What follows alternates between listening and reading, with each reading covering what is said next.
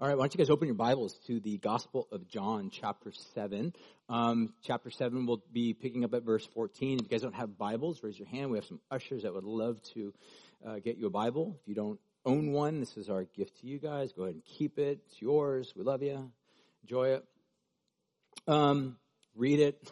read it or give it away. If you don't want to read it, give it away to someone that needs it. Um, all right uh, I just I, a couple things before we even jump in here this morning. So we've been in a series going through the Gospel of John. Uh, we just been tackling verse by verse, chapter by chapter, making our way through this entire book. That means that there's going to be occasions and passages that we read that just are, are, are fairly easy. They're fairly straightforward. They resonate with life. They're beautiful. It's like how could you how could you not just read that and be motivated or moved by the image that's uh, portrayed there. And then there's other passages uh, that can be lengthy and feel a little bit drawn out, that are a little bit, they require a little bit more, you know, digging and research and thought and careful consideration. Um, this, this passage today happens to be the latter of that. That it, re, it will, first of all, I just want to tell you, it's going to be a very lengthy segment, so don't, don't fall asleep yet. Um, hopefully it will be fun and engaging and hopefully it will, uh, speak to you by way of the Holy Spirit, showing you things about who God is. But what I want to do real quick today is just, I, I want to let you know first and foremost where this will go. Um, quick little outline for all of this. Number one, um, we're going to look at mainly the main verse that will kind of tie everything together that we'll be looking at. So I want to just highlight that real quickly. It's in uh, John chapter 7 verse 24. So if you want, want you to just look at that real quickly. John chapter 7 24. At least make mental note of it. So open that up in your Bible or uh, read that on your app, whatever. Um, and I'll read it to you that Jesus makes this statement. He says, make sure that you judge, not according to appearances, but judge righteous judgment. Um, we hear, in fact, uh, one of the most commonly misquoted passages of the entire Bible, maybe you already know this, is, is you know, the phrase, do not judge, lest you be judged. You guys, you guys ever heard that? Any, anybody not heard of that? Okay. Um, uh, the fact is, is that it's one of the most commonly misquoted passages. Uh, so anytime someone has an opinion about something, it's often, especially a religious opinion, someone somewhere in the crowd just throws out their voice and like, Jesus says, don't judge. And all of a sudden we're supposed to like fall in line, like, okay, well, Jesus says don't judge. So therefore we should never judge. That, that's actually inaccurate. That's not, that's not what Jesus said. But the fact of the matter is, is that what Jesus does invite us to do is when we do judge, to judge accord, not according to appearances. In other words, you, you know, don't use the spiritual gift that I'm good at, which is judging a book by its cover and I'm not, I don't say that in any form of pride or arrogance. It's like to my shame. Some of you are finally getting that. You're like, oh, that's funny. Yes, that was what the intent was. Um, that we oftentimes judge someone by their appearance. Jesus says, do not do that. But he goes on to say, judge according to righteous judgment or judgment that is right, that is good, that is informed that, that has uh, information that's baked in. But in this context, what Jesus is really talking about is in the context of who he is, if you want to think of it this way. What Jesus is suggesting is make sure that you have a proper vision of who I am. I think that's what Jesus is saying. Make sure that you see Jesus rightly for who he is. Um, and this is in contrast to what? False opinions about Jesus. Do we have or entertain false opinions about Jesus? Are there any false opinions about Jesus floating around in culture at large today? All over the place. All right, we'll, we'll tackle some of those in just a moment. But what Jesus seems to be saying here is make sure that you judge according to righteous judgment, not according to um, appearances. And then, secondly, within this context, we'll take a look at some of the variety of opinions that the people in the in the story, that are characters in the story, have about Jesus. So that's that's you know number one thing that we'll look at. The second thing is um, just I'm just giving you the quick little uh, menu of what we'll be doing here today. Um, secondly, we'll read through all three paragraphs. There's like three major paragraphs or three movements that we'll read through, and that we'll jump into that second. And lastly, um, I'll just summarize some real practical ways, hopefully for you and I to really think about carefully how should we and how can we really judge rightly? If Jesus is telling us to do that, how can we do that rightly? Or another way to put it this way, how can we truly see Jesus for who he truly wants to be seen? Does that make sense? So that's what we'll look at here today, and hopefully it all makes sense as we jump into it. So I, I want to begin, first of all, by a quote by a guy named A.W. Tozer. Some of you might be familiar with him, but he wrote this probably in the, I don't know, 70s or 80s, something like that, 1980s, whatever And he wrote this, he, a phrase that some of you might be familiar with. He says, What comes into our minds when we think about God is the most important thing about us. Let me read that again. What comes into our minds when we think about God is the most important thing about us. He goes on to say in this larger context the history of humankind shows that no people has ever risen above its religion. His whole point is that, for example, you can go into ancient pagan religions and viewpoints of God. So, for example, you can think of ancient uh, militarized civilizations that might have valued um, Mars um, as a god of war and power and might and death and violence. They were bloody, brutal cultures. Why? Because the religion has a view of their God as being violent. So people tend to become like that which they devote themselves to. And so how you see Jesus absolutely matters. So my hope for you is that you would have a proper vision of who Jesus truly is, not one that you've created, not according to your opinion, not how you wake up in the morning feel, I feel Jesus should be X, Y, Z, but that you would see Jesus for who he truly is and, and lean into that, live into that, and then that will ultimately shape you into a type of person that becomes like Jesus, why this really matters. All right, so what I want to do right now is I'm going to jump in. We'll basically just read verse by verse each of these three sections, and so hopefully um, this will all make sense. And I'm just going to jump right in. I'll make some comments as I as I uh, make my way through this um, accordingly throughout the passage. So let's pick it up at verse 14. Um, again, this is probably in a much much larger context, uh, going all the way back to chapter five, uh, where Jesus actually uh, heals this paralyzed person on the Sabbath. Uh, this creates kind of a, an uproar. Uh, the religious leaders, especially, are are deeply frustrated and offended by Jesus because he does this miracle on a Sabbath, so on a Sabbath, which is a holy day. And in their mind, they're thinking that no good thing should be done or no thing that's aside from what they've prescribed should be done on a Sabbath. And if something is done on a Sabbath, then you're violating, you know, whatever Sabbath codes that they've created. In other words, they're, you're challenge, you are setting yourself up as an opposition or a challenge against their opinion. And people that have power and authority and might and the ability to exercise violence, they don't like their their their, their, uh, their power challenged. And this is what Jesus was doing. So in the larger context, this kind of like dovetails in the larger story. So Jesus is constantly getting himself into this entanglements with the religious leaders. So here we're just gonna I'm just gonna put a little bit of a caption over this that we see that Jesus is teaching in the temple. So let's jump right in and we'll make our way through it. Verse 14. About the middle of the feast, this would have been a feast of tabernacles. We saw this last week. Jesus went up into the temple and he began teaching, something Jesus did often. Jesus, therefore, uh, or the, the Jews, I should say, uh, therefore marveled, saying, How is it that this man has learning when he had never studied?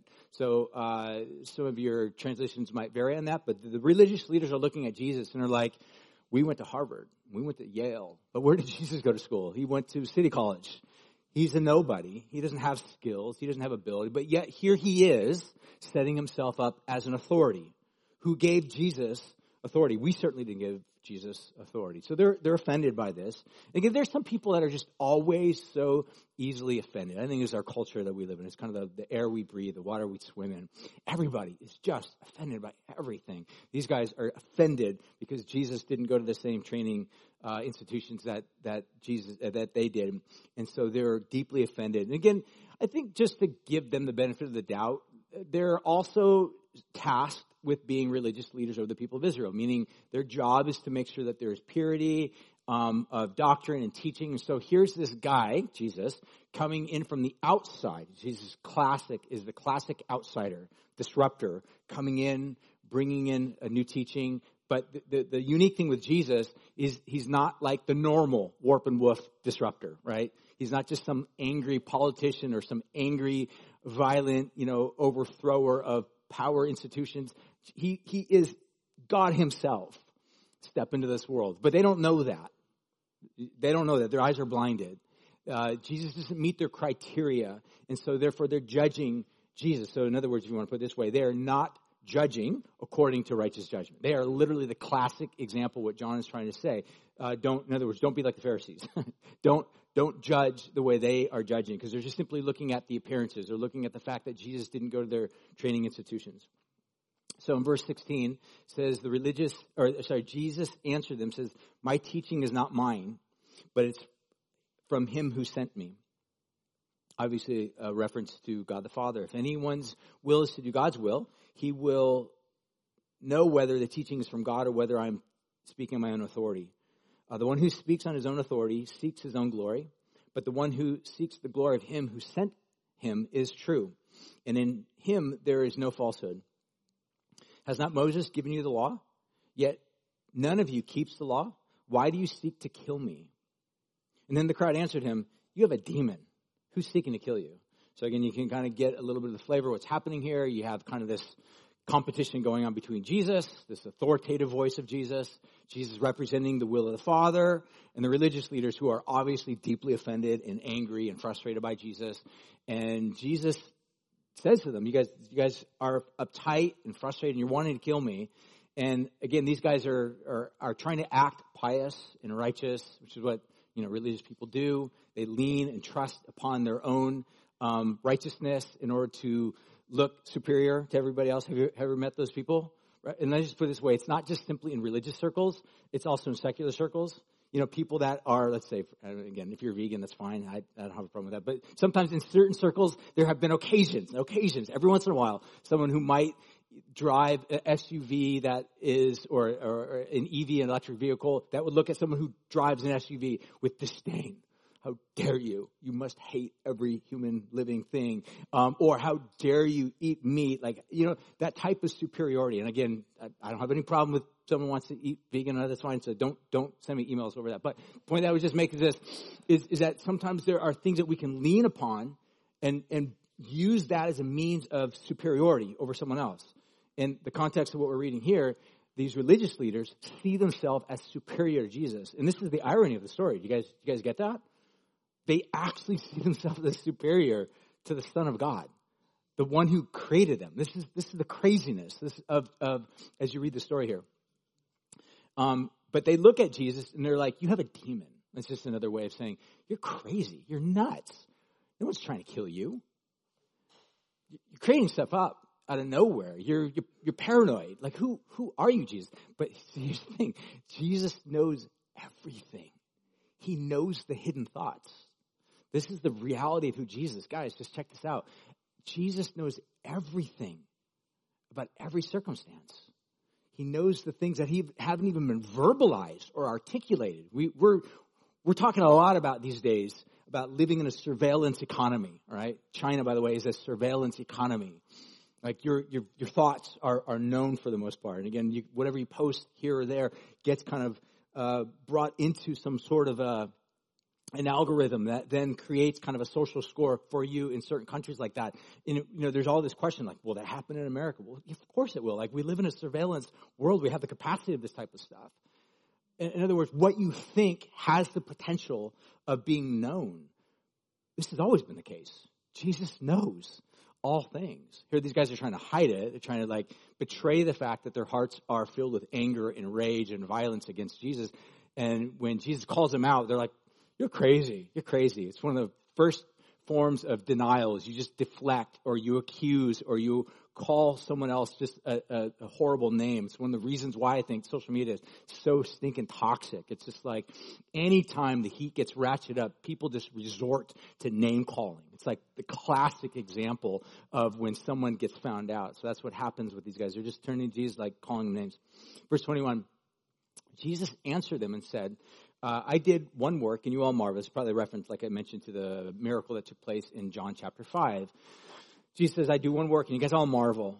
Moses gave you circumcision, uh, not that it was from Moses, but it came from the fathers of the patriarchs. Um, and you circumcise a man on the Sabbath. If on the Sabbath a man receives circumcision, so that the law of Moses may not be broken, um, are you angry at me because on the Sabbath I made a, whole, a man's body whole? Uh, do not judge by appearances, but judge with right judgment. So, in other words, what Jesus is saying is that, look, the, the law of Moses basically said two things uh, circumcise a son on the eighth day. And then it also said, do no work on the Sabbath. And there's rest. But what happens if the son is born, you know, eight days prior to the Sabbath, right? So you're, you're, you got a little bit of a quandary. Do, do I, do I circumcise a child? I run the risk of being a Sabbath and maybe violating, but there were these provisions that were made. And that's all cool. Like if your, if your kid is born and it works it out that your child needs to be circumcised on the eighth day, just go ahead and do it. You're not in violation of anything. So what Jesus is saying, he's kind of using rabbinic like um, argumentation aspects. This is how, how Jews, uh, religious leaders would, would discuss certain passages. Um, Jesus is like, hey, look, let's reason this out. I healed a guy's body on the Sabbath. And you accuse me of breaking the Sabbath. And you guys circumcise your children on the eighth day on the Sabbath on occasion. And, Jesus, sorry. I gotta fix my Siri watch. Um, and, and what, what Jesus is saying is that like, look, I, I'm not violating the Sabbath, though you think I am violating the Sabbath. And God, God, God cares about life. And again, it's just another one of those moments to pause and reflect upon the God that we claim, that we worship, that is good, he actually cares about life. We tend to think that really all God cares about is laws and rules. Um, that's what re- religious people do. It's one of the reasons why I think people get so uptight when laws or rules are broken. But what Jesus ultimately cares about are is human human beings. And so we see this kind of taking place and shape here, and that's why I said in verse 24, Jesus says, "Don't judge by appearance, but judge with righteous judgment." Now, let's go on to the second little segment here. So, good job. You guys are made your way one third through. So, pat yourself on the back. Good job. Are you ready? Keep, let's keep going. Um, verse 25. Some of the people of Jerusalem, therefore, said, this kind of heading over this, I just kind of put it, in it's just arbitrary, I made this up. Jesus is now going to be examined by uh, these others. So again, I just want you to think about this image in your mind. Jesus is now sort of under the uh, exam- examination table uh, by these religious leaders and these other people. So some of the people in Jerusalem therefore said, uh, Is not this the man whom they seek to kill? And here he is speaking openly, and they say to him, uh, Can it be that all the authorities really know that this is the Christ?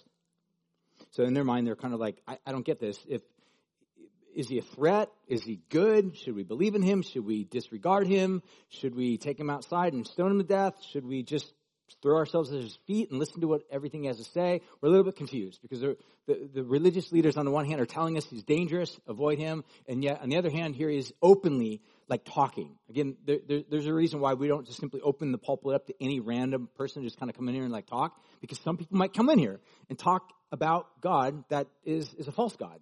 Like as a as a pastor here, my, my my job along with the elder team here is to make sure that that the, the, the people that Jesus loves, the sheep, are, are protected and fed and carefully given God's word. And so this is what's happening here, that the, the people are asking, like, we don't get this. If Jesus really is a threat, then why is he being given carte blanche to just talk about whatever he wants to talk about?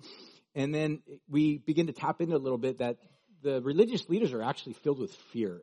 They're, they're afraid of if they do turn Jesus in prematurely, the crowds might turn against them and they'll lose popularity right? Like, like their entire Twitter feed will just go implode and die, and they will no longer be influential. So they're worried deeply about somehow uh, this whole thing turning on them and them losing power and authority. So they're really concerned about the power and authority that they have. And it says in verse 26, and here he is speaking openly, and they say nothing to him. Can it be that the authorities really know that this is the Christ or the King? But we know that this, where this man has come from. And when the Christ appears, no one will know where he comes from. So what we see here is that they're kind of interjecting their false assumptions about when the Messiah comes, the king, in their minds they had certain ideas and notions and expectations of what the king would do. Jesus, they're kind of wrestling in their minds. If he's the king, according to our tradition, we thought that the king, nobody would know where he would come from. But we know where Jesus came from. We know his mom and dad. Like we know his brothers. We know the city that he came from. There's no way. It's, you know, it's a phrase, I've said this before, familiarity breeds contempt. When you become overly familiar with something, that, that thought of like, there's no way somebody great can come from that Podunkville? Like, there's no way. Like, I know that person. Like, I know the cereal they eat, and I know how horrible they are at shooting baskets, and I know they're they body surf and they don't actually surf and they don't never stand up on a board. They, they rollerblade. I know they're a weird person. Like, I, I know this stuff about them. I know the type of clothing that they wear. They wear double like plaids. Like, they're weird people. There's no way this could be Jesus or somebody of greatness. And so in their mind, they're stumbling over the fact of all of these things that are happening. Verse 28 says, So Jesus proclaimed as he taught in the temple, You know, and you know where I come from. But I have not come from my own accord, or come on my own accord. But he who sent me is true, and him you do not know. But I know him. He's referring to his father. For I come from him, and he sent me. So this is a pretty bold claim. Jesus is like, look, you think I just came from this particular region of Galilee, but really I've actually come from the Father, from God, from Yahweh, from Yahweh's right hand. And so therefore I have authority that you can't even begin to conceive of. In other words, you get this picture in your mind that what Jesus is saying about himself is he's portraying something that maybe majority of the people around him have no clue of the depth of what he's describing. I don't know, it's kind of like the movie Matrix. It's like you got blue pill, you got the red pill. You want to go red pill, your world's going to open up to something that you you are not ready to even fathom or understand until you until you put all in, you'll never fully grasp it. It's kind of what Jesus is saying. There's something about me that that none of you really fully comprehend and understand. But nonetheless, it doesn't take away from the fact that it's true. It's kind of again plays into the judge, righteous judgment, not according to appearances. Again, appearances point to he's just a dude. He's from Podunkville. He, we know his brothers. We know this about Jesus. There's no way he could be somebody of extreme significance and greatness in the eyes of God. So verse 30 says, So they were seeking to arrest him, but no one laid a hand on him because his hour had not yet come. Yet many of the people believed in him.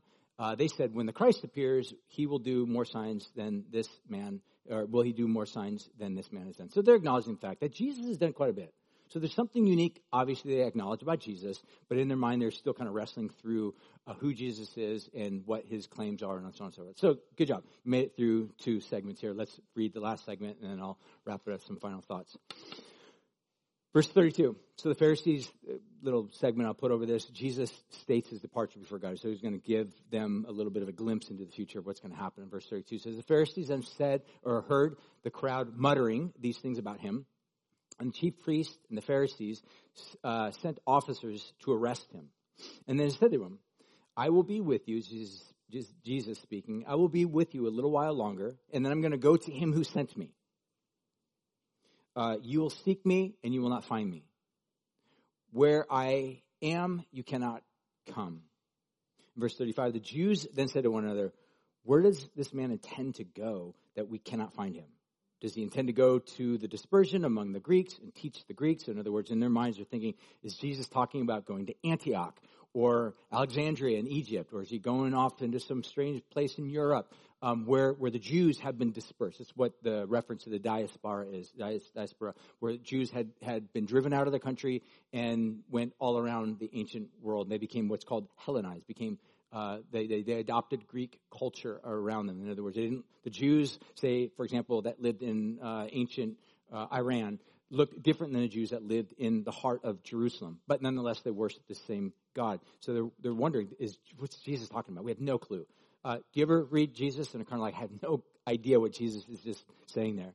Well, you're, you're in the company of all people that have ever read Jesus or listened to Jesus. Like, there's going to be occasions where Jesus just simply does not make sense. Um, verse 36, uh, what does he mean by saying, You will seek me and you will not find me, for where I am, you cannot come? So, again, this just leaves that little final question. Now, I'm, I'm done with the, the reading here, and I want to just kind of jump into some of the ways in which others in the story of Jesus had perceived him. I think this is helpful, just kind of help shape our understanding of the various mis- misperceptions that people had about Jesus. So, for example, Jesus' family, we, we were introduced to them earlier on in the chapter. Verse 5, we're told that Jesus' brothers ultimately did not believe in him. They didn't believe who Jesus was. So imagine that. Like that's that's not a that's not a major like eye-opening reality. Like like let's say for example your older sibling was like, "Hey, I'm God." Like how many of you would probably be prone to believe that, like, oh, I'm going to worship you then. No, because you, you, you they were the ones that kind of gave you noogies growing up, and you know, you you didn't like them, and that you had that like like younger sibling, like disdain towards older sibling, and and I, I guarantee you the same thing happened with Jesus. The only difference with Jesus is he was always perfect. He's always like, yes, mother, yes, father, I'll do whatever you ask me to do, and always keep my bedroom clean, and always like do the chores around the house. So in other words, Jesus was like literally perfect. Like, li- like it's not just a younger kid being like, he's always perfect. Like literally, Jesus was always perfect.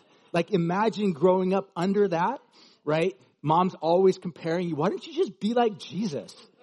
Like your disdain is mounting day by day. Like I really, really disdain this, this older kid brother we call Jesus.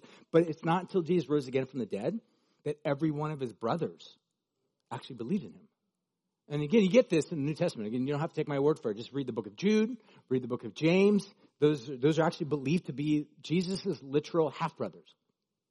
And in each of those books, not one reference is like, this book is about Jesus, my older kid brother. It's actually, this is about Jesus Christ the Lord. Their entire opinion shifted from older kid brother we disdain and don't believe to oh, older kid brother that we bow down to and worship. This, this to me is like one of the most powerful testimonies why you can believe the New Testament documents as, as eyewitness proof. Like, like this does not happen, this type of narrative happen in our world today unless it's actually true. Okay, so next we see Jesus' own disciples. They were constantly in a state of uh, confusion as to who Jesus really was, his true identity.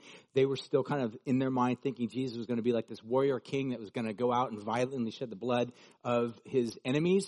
And yet Jesus is actually like, hey, let's pray for enemies. They're like, no, we need to crush the enemies. Jesus is like, no, let's, let's forgive our enemies.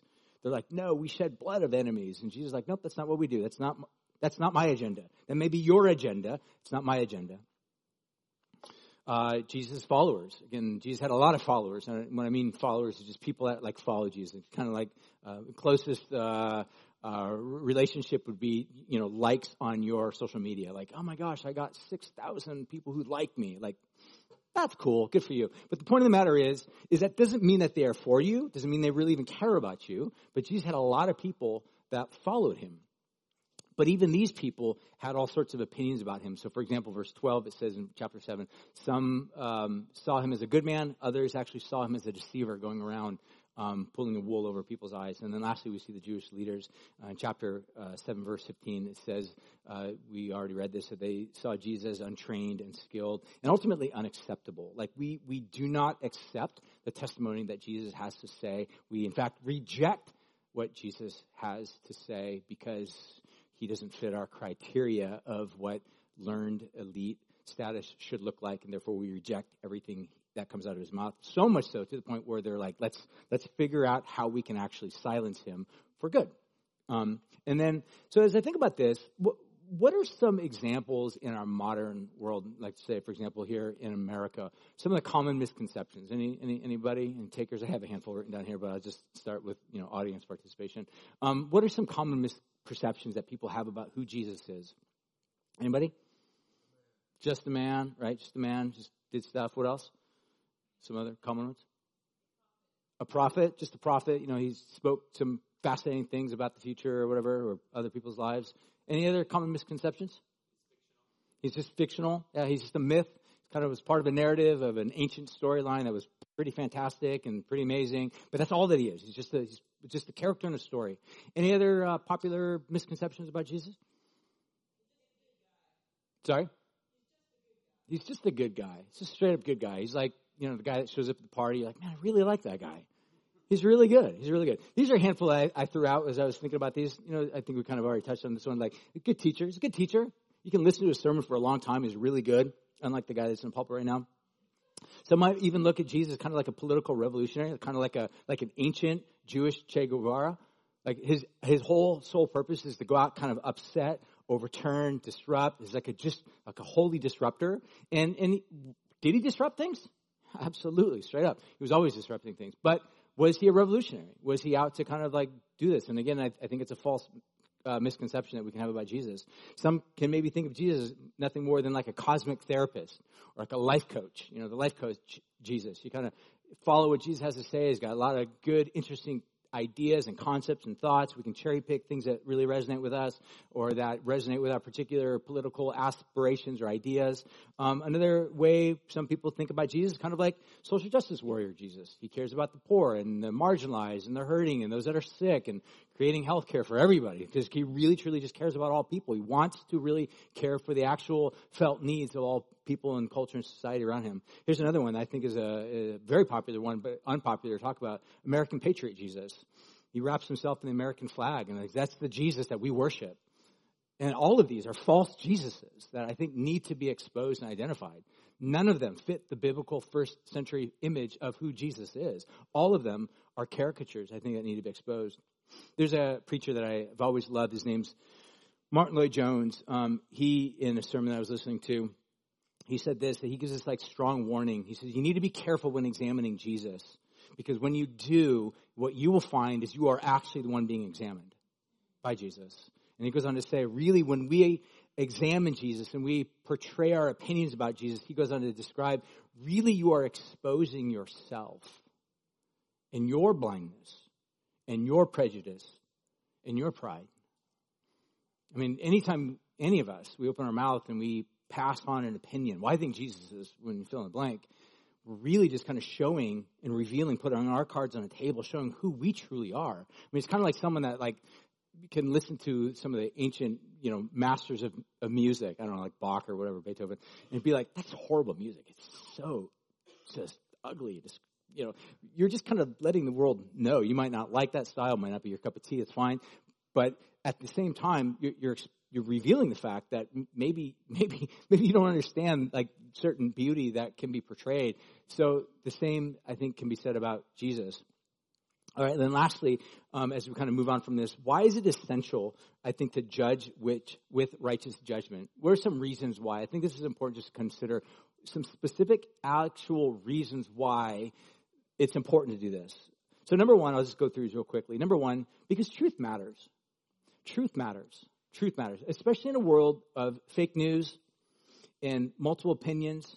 The fact is that opinions, in other words, how you think about something, appearances that you know we are oftentimes prone to judge someone based upon their appearances alone and emotions you know those those things that we have all of us have them and they shift and shape and change and they ebb and flow that opinions appearances and emotions they ultimately all have limited lifespan all of them they will not last forever so a perfect example of this is just you know look at photos from five years ago you're like why was i wearing that outfit that looks so stupid because it was stupid but you didn't know that then.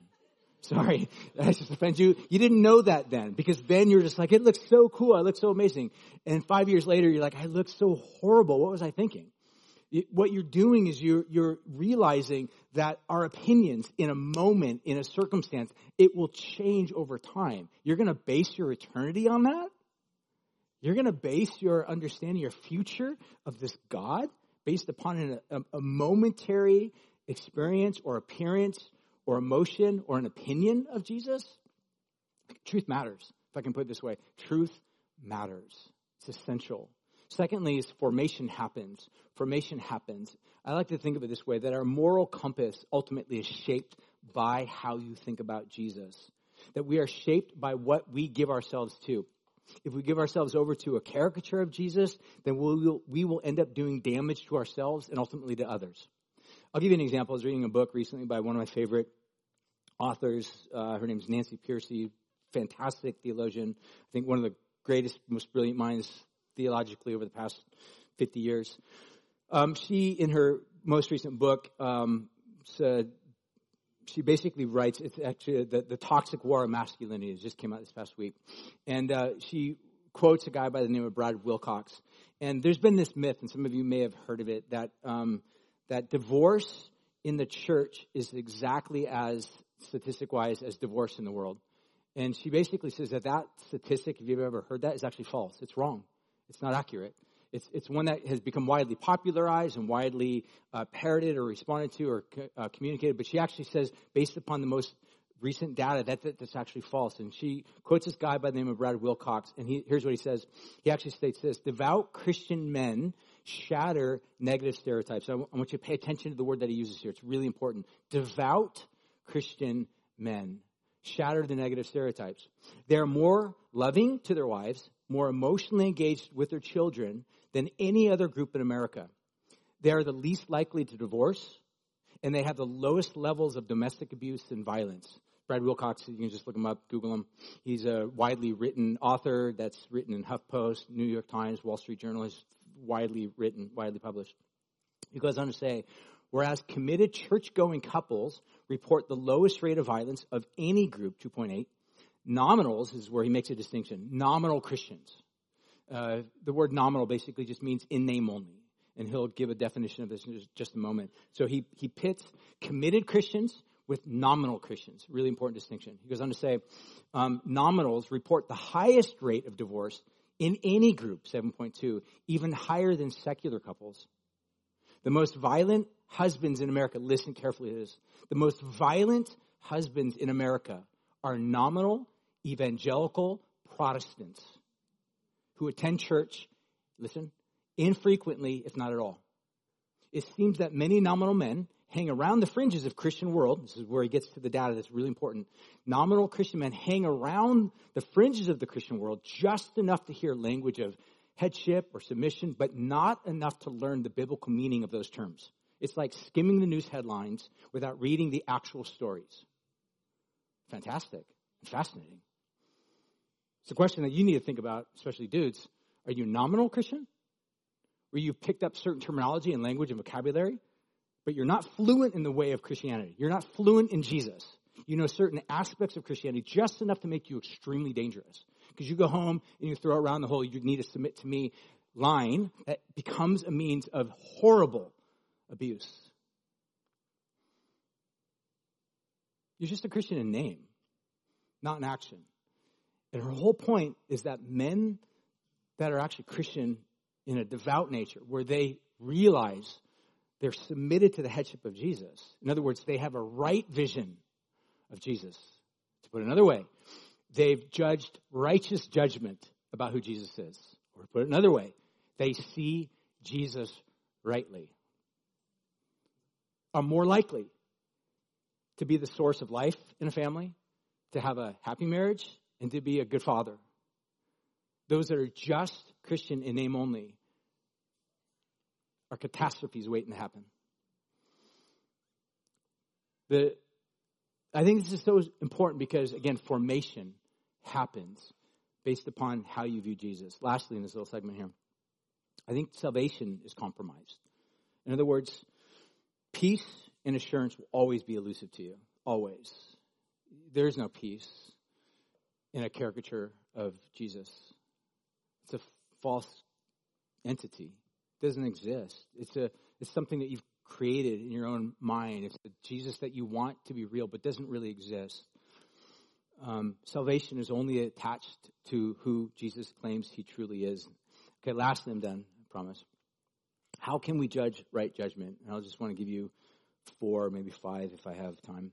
Um, number one, humble yourself. These are four ways, five ways that you can judge righteous judgment. Because I want you guys to walk out of here in a way of being able to look at that this is this is available. Like you can actually judge right judgment. You can see Jesus rightly, but it requires, I think, these things. Number one, humble yourself.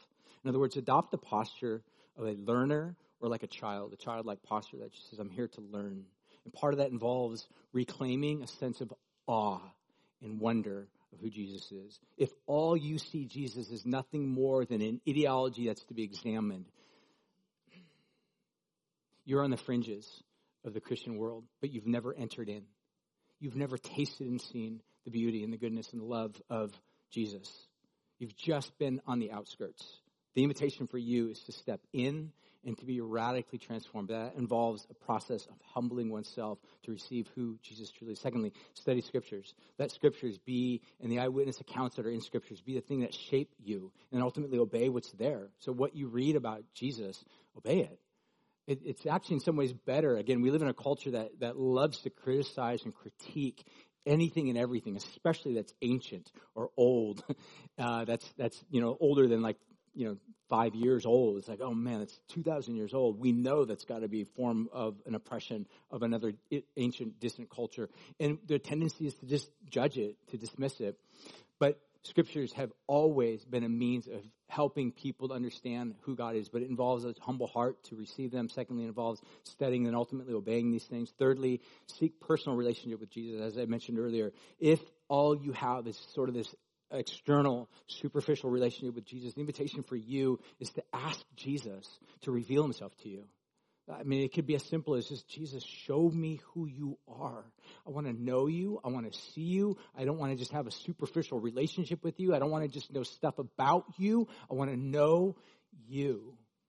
And then fourthly, engage with a community of believers. Engage with the community of believers. This is where the body of Christ is essential. Again, this goes against the isolationism of our culture. It's just like, I can follow Jesus on my own. I can do what I want. I can act how I want. I can like listen to a podcast but never be involved in a Christian community, sure you can do that. It's, it's, you have the ability to do that. But is it the best thing for you? Will it help you? Will it really truly help anchor you in the historic Christian faith that has given life to billions upon billions upon billions of people on planet Earth? And this is the invitation for us is to hear the words of Jesus, to not judge by appearances only, but to judge righteous judgment, or like I said earlier, in another way, to see Jesus rightly, or to finish with the words of A.W. Tozer. What comes into our minds when we think about God is the most important thing about us. The history of mankind shows that no people has ever risen above its religion. What are you worshiping?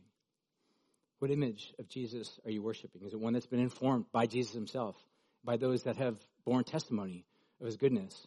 Or is it just something that has been shaped by the culture at large around us? That is literally there is no shortage of opinions of Jesus in that larger, broader context. But the question is, are they life giving? Do they lead to eternal security and hope and healing and wholeness? Or just are they all various paths to another form of a dead end? I'm done. I'm going to invite you all to stand, and I want to pray over us right now because really, I think at the end of the day, it's time for us to really do some inspection on our own souls and our own hearts and ask what, what vision are we clinging onto? Are we holding onto? That's shaping us. And it may be an occasion for some of us just to, to repent, to confess, to, to lay those on the altar and to say, I've, I've devoted myself to a false image of Jesus. I need to confess that. I need to walk away from that. And I need to turn to the true vision that Jesus gives of himself. So I'm going to pray over us and then we will dismiss y'all. So, Jesus, we thank you for who you are and what you've shown to us about yourself. We ask you right now, Father, that you would um, help our lives to be shaped and framed around who you are and how you've shown yourself to be. God, we pray that there would be faith and confidence and trust and loyalty that would arise in our hearts to you. We want to become like you. We want to live for you. We want our lives to have impact in a positive way in people's lives, not negative ways. So help us Holy Spirit, to be that, to do that by the power of God. And I pray right now, if you're here this morning and maybe you're not a Christian, or maybe you have thought you've been a Christian your whole life, and maybe there's certain ideas that you've held to, that this morning the Holy Spirit's just kind of shown you, no, that's not, that's not revelation of Scripture. That's something that you've held on to. That's, that's myth. And my invitation to you would be, even right now, in the silence of your own heart, to confess those things to Jesus and ask Him to reshape your heart and your convictions around who He is. So, Father, as we leave now, empower us to be all that you call us to be. And we pray and ask all these things in Jesus' name. We all said, Amen.